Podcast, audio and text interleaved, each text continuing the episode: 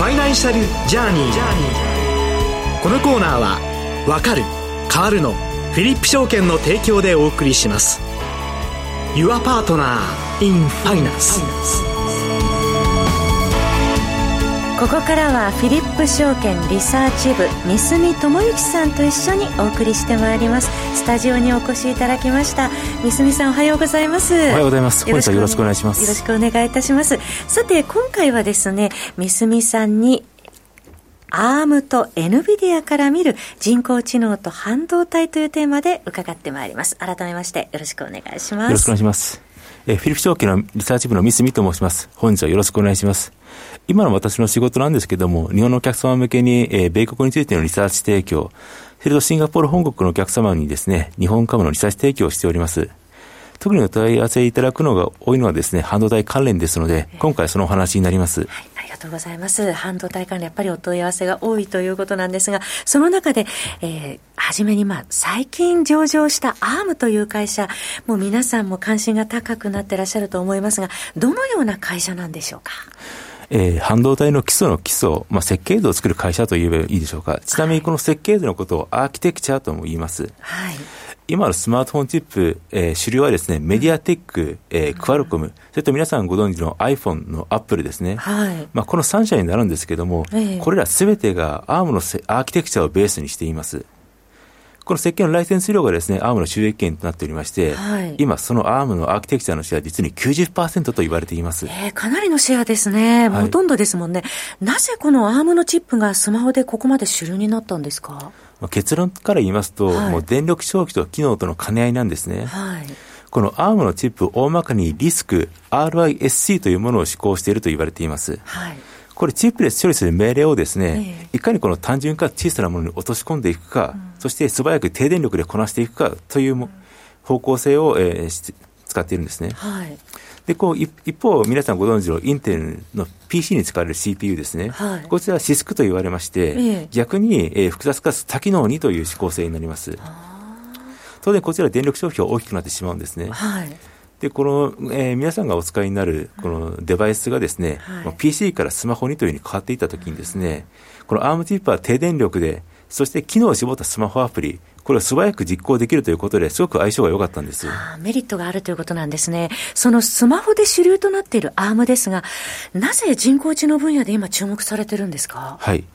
この人工知能分野に今 NVIDIA の GPU、これが必須と言われています。はい。この GPU 元は画像処理のものなんですけども、うん、このコントローラーに ARM チップは長く採用されてきました。はい。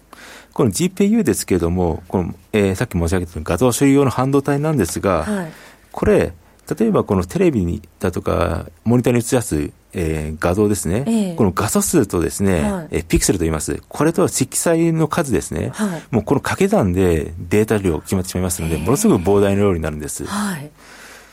これに対してですね、うん、なんですけど、たくさん量は多いんですけれども、はい、個々の計算自体はすごく単調なんです。要するに、たくさんの情報処理を一度に、まあ、素早く単調にということで、今言ったさっき申し上げたリスクの考え方、こういったものにすごく近いですね。なので、アームチ、アームベースのチップとですね、この GPU というのは非常に相性が良かったんです。はい、で、それが進みまして、今、NVIDIA はですね、あの画像処理だけじゃなくて、画像処理から進んでですね、その AI 向けのデータセンター製品というものを出しているんですけれども、ここで使われるチップにも ARM ベースのアーキテクチャ採用されています。はい、今、NVIDIA のグレースホッパーというですね、えー、データセンター向けの GPU、CPU を組み込んだ製品が出してるんですけども、はい、ここのグレース CPU というもの、これにはネオバースという ARM, ARM のアーキテクチャが採用されています。アーム、そして NVIDIA の関係よくわかりました。あの、今度は NVIDIA の GPU が、この AI にとってなぜ重要なのかという疑問が出てくるんですが、その辺はいかがですか？まさにその話を今しなければいけないと考えているところでして。ありがとうございます。はいこの GPU 性能というのはどんどん上がっていきますと、ええ、ちょっともったいないなと。要はこの単純かつ同時並行で大量に行う計算能力、これもっと違うことに使えないかという考え方が出てくるんですね。はい、そこで2007年、CUDA というソフトウェアを NVIDIA はリリースします。はい、これはですね、この GPU をですね、もっと別の汎用目的に使用可能にするようなですね、そういうソフトウェアなんです。はいで、この CUDA から、この並列コンピューティングというものの歴史が始まったと言っても過言ではないんです。はい。この並列コンピューティングで、えー、信号処理から暗号解析から始まって、ええ、さらに今 AI と呼ばれております機械学習、それから深層学習というふうに応用が進んでいったんです。はい、その9段の更新を続けてですね、今ではですね、ただのソフトウェアではなくて、300もの開発ライブラリーとですね、400もの AI ライブラリーを兼ね備えるプラットフォームになりました。はい、で、23年の NVIDIA の年次報告書、これによると、えこの9段の累計ダウンロード数、今4000万回達したと言われています。4000万で。これ2019万年までは200万回だったんですよ。はあ、この2年、3年で一気に増えたというですね。すごいですね。はい。で、この CUDA なんですけども、はい、まあ、GPU、他にも AMD、アドバンスマイクロデバイスなんかも作ってはいるんですけども、えー、この CUDA は NVIDIA 製 GPU しか使えないんです。これ、ベンダーロックインと言います。まさに独占状態なんですね。はい、で、GPU 需要ということで言いますと、うん、このチャット GPT なんかに今代表されるその生成 AI、はい、これ大量の学生用学習用データを必要とするんですね。はい、なので GPU も大量に必要になってきます。そしてやっぱり研究目的というところもあるので、はい、常にこの最新のものが必要になってきます。なるほど。もうどんどん陳腐化も進んでいくんで、えー、なのでもうみんな、え、アニメディアの GPU をこぞって買いにあさるということになっているんです。なるほど。えー、NVIDIA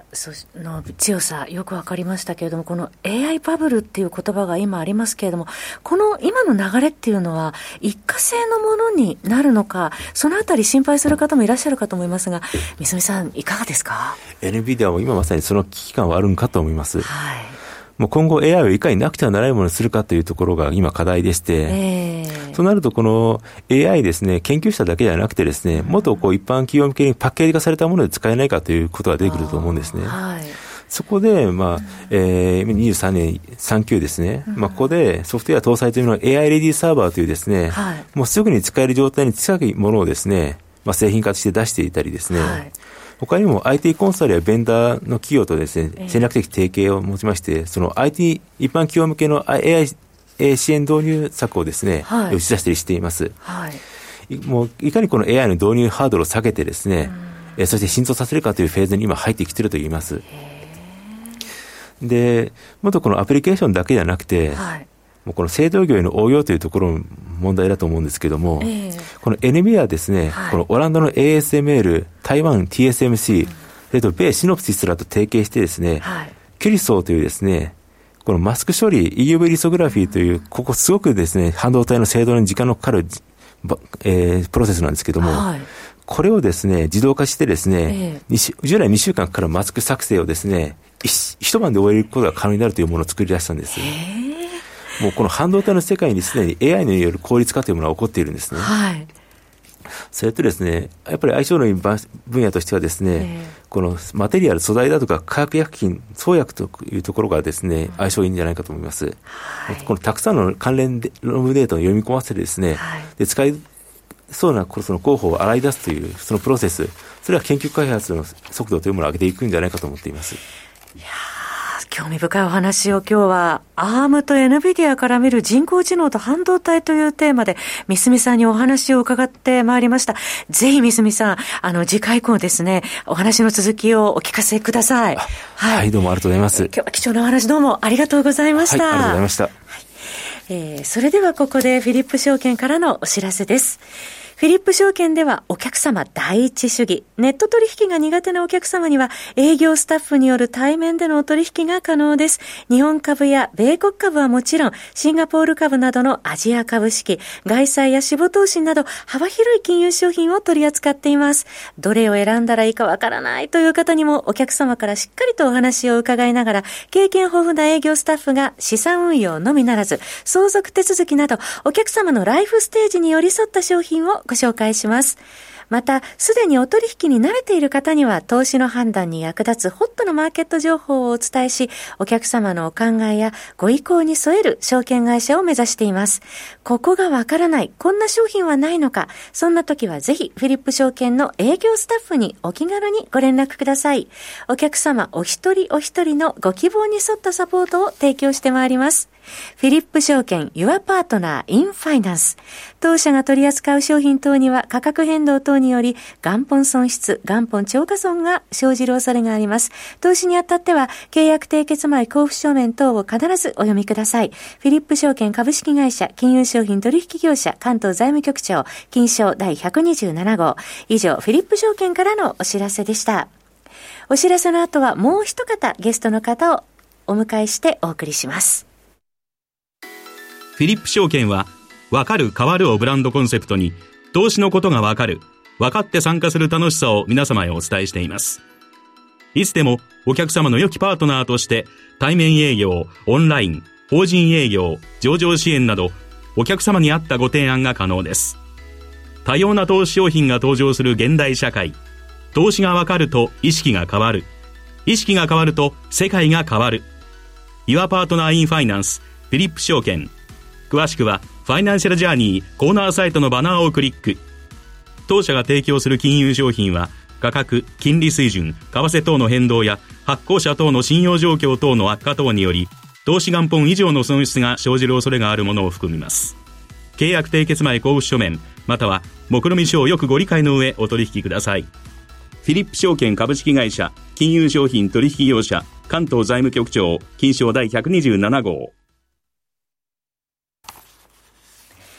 さて、ここからはエコノミストでブリックス経済研究所代表、門倉隆さんもお迎えしてお送りします。門倉さんとお電話がつながっています。門倉さんおはようございます。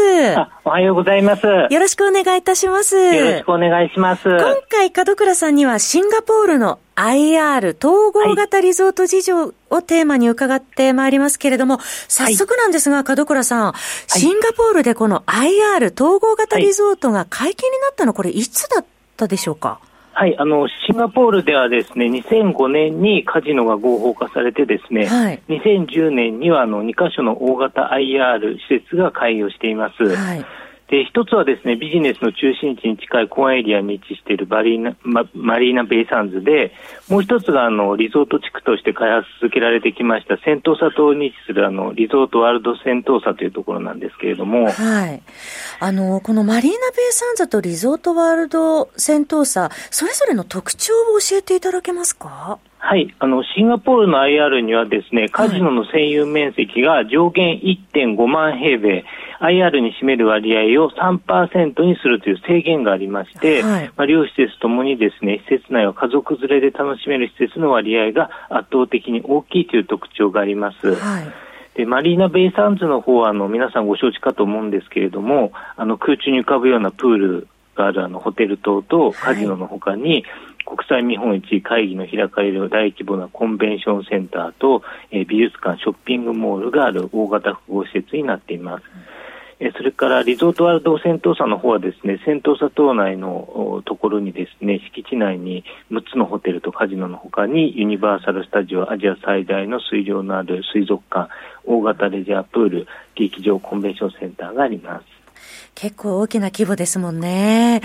ところで、なぜシンガポールはカジノを合法化したんでしょうか？はい、これあの2000年代に入ってアジアの多くの国がですね観光立国を目指すようになって、まあ、シンガポールの国際競争力の低下が懸念されたりですね、まあ、外国人旅行者数の減少があの懸念されるようになって、まあ、特にあの中国本土の経済が当時台頭してきてですね、えー、マカオのカジノ産業もこうどんどん伸びてきていたので、まあ、そこで危機感を持って、えー、観光客を呼び込むための呼び水としてカジノを活用しようというそういった流れが出てきたということです。実際にシンガポールでのカジノの売上高についてはいかがですか？はい、あの2010年に開業してからも売上高急拡大していったんですけれども、はい、でカジノがやはり呼び水になってシンガポールを訪れる外国人客数も、えインバウンド消費もどんどん大きくなっていったんですが、えー、ただあの2020年のコロナ禍によってですね、まあ、業績が急激に悪化していって、はい、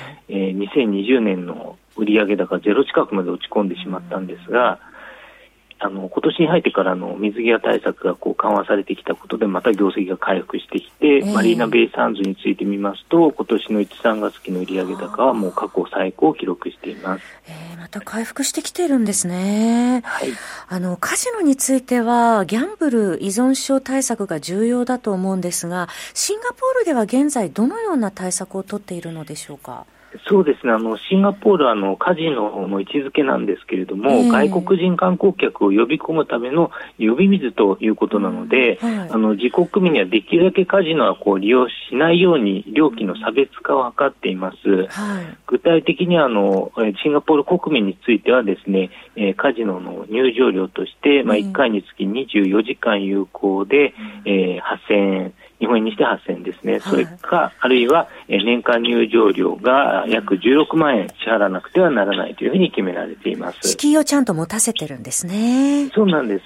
あとは、えー、もう一つあの法律によってですね、えー、えー、自動排除プログラムというのがあって、はい、債務未決済の人とかですね、破産者ですとか、生活保護受給者については、カジノの出入りがこう禁止されていたり、はい、それからあの、えー、本人、あるいは家族の申請によってもですね、カジノの出入りの禁止ですとか、入場回数制限が行われるようになっています。このプログラムの利用者って、どのくらいいらっしゃるんですか、今？えこれはですね、自己排除プログラムの利用者がですね、大体20万人ぐらいで、